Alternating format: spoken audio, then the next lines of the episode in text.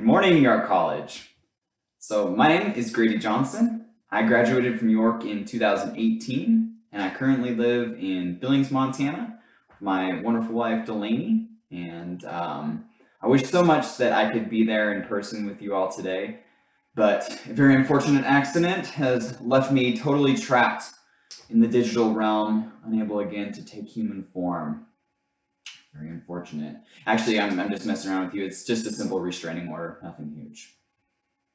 I was really excited when I found out in February was that it was the month that you all were exploring the idea of how to take advantage of opportunities we have in front of us for long-term benefit. How the decisions we make now matter in the future. This got me excited because I immediately thought of my job. I work as a therapist in a psychiatric residential facility for adolescents. We're a working ranch that um, deals with kids with severe mental, emotional, and behavioral disturbances. I want to give a little bit of a warning today that as I talk about my job, I'll touch on the topics of abuse and suicide and self harm. So if you have a sensitivity to those, um, I just want you to be prepared for that. Every day, I see kids at pivot points for their future. Kids often arrive at our facilities with high levels of substance abuse, self harm, aggression, or sexually risky behavior.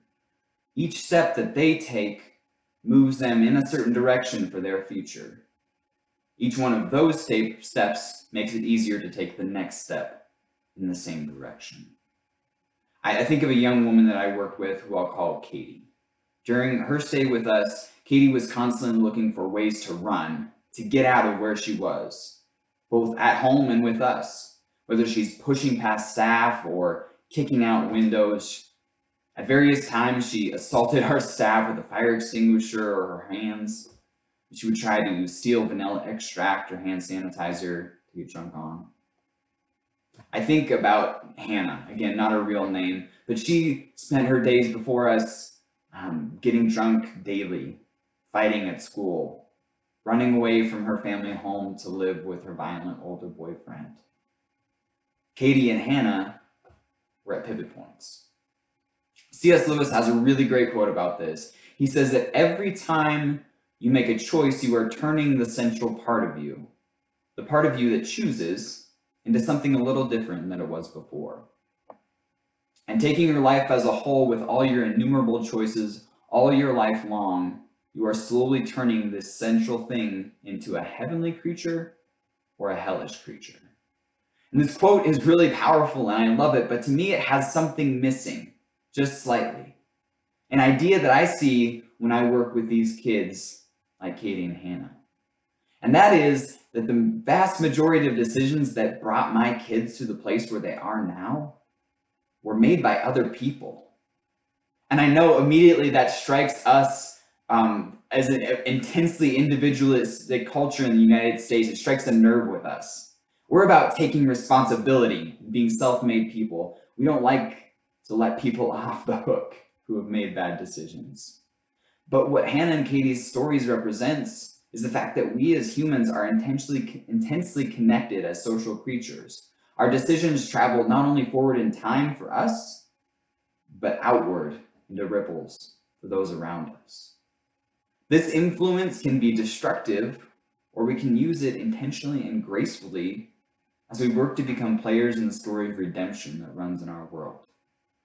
I want to demonstrate a few ways today in which that can happen in both ways, destructive and beneficial, and how we can make our intentional choice to be the latter. So, I think it's going to take some convincing. So, so I want to deal with the skeptics um, in our crowd today. They were saying, "Are we really that connected? Don't those who are mature just make decisions for themselves? Don't we just use our free will to make those good decisions? And this is the thing that I hear a lot from our parents and caregivers who bring kids to our facility. They tell me, you know, fix this kid. I want to make them learn how to make responsible decisions. And by this, they usually mean that they want the kid to get good grades and not to argue when they're asked to do the dishes. And that's not an issue, really. Make kids making good choices is a desirable outcome but it's not generally their decisions that they need healing from. About nine out of 10 kids that I work with have experienced chronic or severe trauma that has physically altered their ability to make good decisions that the rest of us find only mildly difficult. Well, I wish they could say that these are isolated incidents at my work. The numbers are staggering, honestly. One in five Americans are sexually molested as children. One in four beaten with a mark left by parents. One in three couples engage in physical violence, and one in four grew up with alcoholic relatives. Trauma experts estimate that child abuse is the most impactful public health crisis, and eradicating it would likely reduce depression by half, alcoholism by two thirds, and suicide, drug use, and domestic violence by three quarters. The ways in which abuse shapes one's outlook on the world and physical ability to accomplish daily emotional tasks, like reading facial expressions or recognizing our own emotions, means that things like substance abuse and violence start to become understandable, if unhealthy, ways of managing daily internal or external chaos. You see, Katie, who I talked about early, was likely neglected as an infant before she was adopted adding on to that, she was raped extensively over years by a member of the family. Hannah moved from her family home where she witnessed domestic violence to a foster home where she was sexually abused and emotionally manipulated, back to her family home where she survived more physical abuse. Add on to this that both Hannah and Katie belong to different American Indian tribes. So historical trauma comes into play. Choices made by others forever altered the trajectory of Hannah and Katie's lives. And their stories, sadly, are not unique. For some of you, this is a part of your story, and you know firsthand how those choices we make ripple out to others. And you're probably thinking, this is pretty extreme.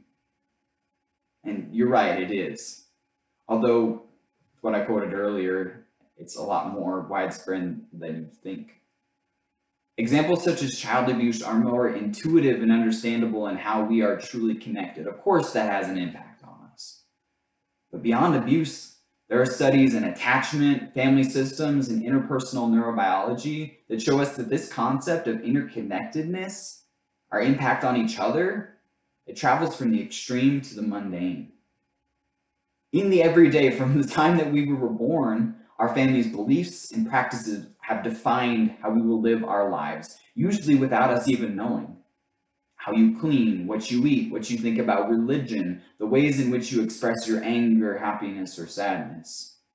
Communal patterns are littered throughout our lives and last for generations. Ben Franklin, his family tree is amazing. It shows a multi generational pattern of five generations long of broken relationships between fathers and eldest sons, cutoffs, every one of them. This defies logic, but we shift to adjust to the patterns that we live in. Five generations, and no one was able to stop it. It's the same with our beliefs. The Bronte family, the great novelists, they held a deep suspicion of the outside world after their two eldest siblings died of sickness and abuse at school. Their father believed himself a stranger in a strange land, and so none of the remaining children but Charlotte and her for only a few years were ever able to successfully move away from home. The anxiety of the outside world derailed education, marriages, friendships. It's one family driven by their father's grief. Let that belief define them. Even outside of our families, our words and actions shape those around us in our classes, clubs, churches, teams ethnic and racial groups. The social sciences are littered with the effects of having a shared identity within any kind of group. Praise, for one example, is found to be as reinforcing as money. When you choose to praise others for what they do or what they how they present themselves, that makes them more as likely to repeat it as you handing them a $20 bill every time they do it. Your actions impact those around you. We see this truth revealed in the scripture as well beyond the human race. Uh, Romans 8 tells us that creation, all of creation, the world is subject to frustration and decay due to the fallen nature of man. It tells us that we ourselves are subject to this fallen nature. It's an inheritance of decisions made a long time before we were born. And the realization of this interconnectedness is first one of frustration that our lives are just as much imprinted in us as they are chosen by us. This realization should also be sobering when we realize the part that we might play in people's lives.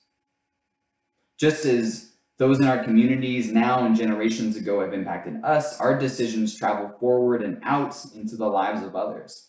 Our habits, our values, our beliefs, our legacies can and will last for genera- generations and shape the world, even if it's just our small corner of it. So some, some of you are probably thinking right now, like, dang, okay, Grady, we get it. We want to have kids so we don't mess them up. We'll walk around with mildly pleasant looks on our faces and we'll meditate on the fallen nature of humans until we feel really bad about it every morning. Probably a pretty bad idea, and it can be discouraging to look at the effects of our choices and that the long term effects that they have on the lives of others. Know that every chance that we have to tear down is also a chance to build up. Well, so many before you have left their mark on the world in a negative way, there are things that are always being made right and beautiful again. This is the work of God, and anyone who sees value in caring for what's around them, things go wrong and are made right over time. I talked earlier about how Paul he mentions the misery of creation after the death humanity brought into the world. Paul also tells us that Jesus has flipped the script on the death that Adam's sin brought into the world by bringing life to everyone, an eventual new heaven and a new earth, free from the devastating effects of death. So, what does this inspire in us? What should it inspire? At whatever position we are in and with whatever unique strengths and gifts we have, we get the chance to help set the world right, not only now, but in generations to come, to join in on this redemptive arc of the world. Katie, my client, she paints and draws constantly, everything from scarred wrists to her grandmother's cabin where she spent many good summers. She draws a picture of her running cross country with flames erupting from her feet because of how strong she feels on the course. She tells me that she's inherited her grandmother's strength and that she knows that she's a good nurturer for her younger brothers. She draws a picture of them walking in the park and holding hands. Hannah writes poetry to make sense of the abuse and the complicated feelings she has towards her absent mother. She works with their dad to create a home that's safe and healing for everyone, as both of them try to break the cycles long of generations of domestic violence that have existed in their families for decades. She expresses that she's a trailblazer and she thinks her kindness is contagious. Ben Franklin wrote Proverbs and guided the founding of a nation. And In the face of isolation, the Bronte sisters cultivate a vibrant imagination that leads them to write some of the greatest novels in the English language. Just like them, you may find redemption in adding your unique voice to the tapestry of your communities. You may have a gift with humor or energy, cheering up your friends or getting them to hang out during a tough week. Perhaps you're a good listener or have an eye for detail. Maybe people wouldn't know it, but the pain that you've been through has given you the courage to face just about anything. In the church, Paul tells us in 1 Corinthians that we have all been given unique gifts by the Spirit to build up our spiritual communities. We have the opportunity to live in the Spirit of God by building up the church with our unique gifts. On top of that, you might find redemption in rediscovering the strengths and resiliences that have already existed in your communities but have been forgotten the wisdom of your grandparents that can be passed on to your younger siblings who never knew them. Holidays and traditions from your ethnic or racial groups or your cultural heritage that can help give families and friends consistency and encouragement. If we choose to nurture our communities, we help create communities that nurture us. Remember that we are inherently social creatures, and our greatest investment in ourselves for years to come also just happens when we invest in others. So, what's our takeaway here? We know that our decisions now matter years to come for both ourselves and others. We know that we can join in on this arc of redemption that God has started and so many have participated in. So, how can you start? First, take stock of your communities. Just who are you affecting in the everyday? Nearly all of us have some kind of family unit or friend group. Most of us have classes or work. Beyond that's for you to discover. Sit down and write a list of your communities and social systems. Chances are you're going to be surprised at the amount that you have. Each one of those communities is exponential when you realize that they expand forward into time. Take seriously the impact that you will have on these people, because you will have an impact. Second, become aware of what has influenced you and how you want to influence instead. As we discussed early, many of our family and social patterns we carry on that they're perpetuated unconsciously. We don't know we're doing it. Maybe your family doesn't discuss certain topics, be it sex or politics, so you choose to stay quiet when those come up. Maybe your church has a way of interpreting the Bible that you never thought to question.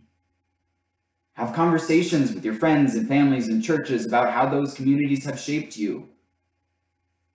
Once you're aware of them, you get to decide whether they continue or they stop with you. I never realized uh, until I examined the effect of my Scandinavian heritage about how much emphasis I placed on doing rather than being. How much I wanted to work and to strive and do things rather than to allowing myself to sit and be a human being.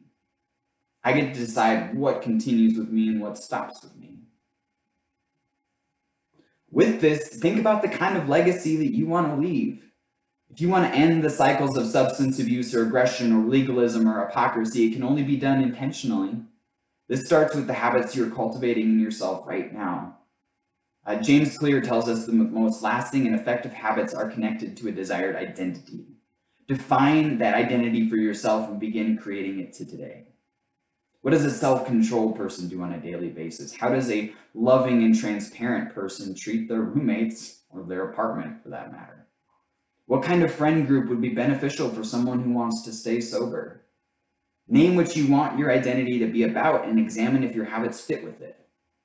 We may not have the power in every situation to change every community we belong to, but we have the power to choose our habits. Right now, you can be a part of making things right that have gone wrong. Decisions hundreds of years ago to yesterday have brought us to this place and the place we're in with our communities. Abuse, faulty beliefs, family secrets, discouragement, and if we're not careful, we pass those on as well. It doesn't have to be that way. There is power in the fabric of the universe and our species. It's a resilient narrative that things that go wrong can be made right again. God started it, and the people all around our world, from Charlotte Bronte to Katie and Hannah, have continued it on. You have a chance to as well. Look around you, take stock of your communities and who's in them. Explore how your social systems have influenced you, and intentionally choose habits that fit with your identity, the thumbprint that you want to leave on others. Your decisions matter, and they matter for others now and tomorrow and 50 years from now. Choose to invest in resilience and strength and redemption because it matters. Now, my greatest mentor in this life, none other than Gandalf the Grey from Lord of the Rings, once said that some believe it is only great power that can hold evil in check. But that is not what I have found. I have found it is the small, everyday deeds of ordinary folk that keep the darkness at bay. Small acts of kindness and love. Know that this can be true for you. Thank you.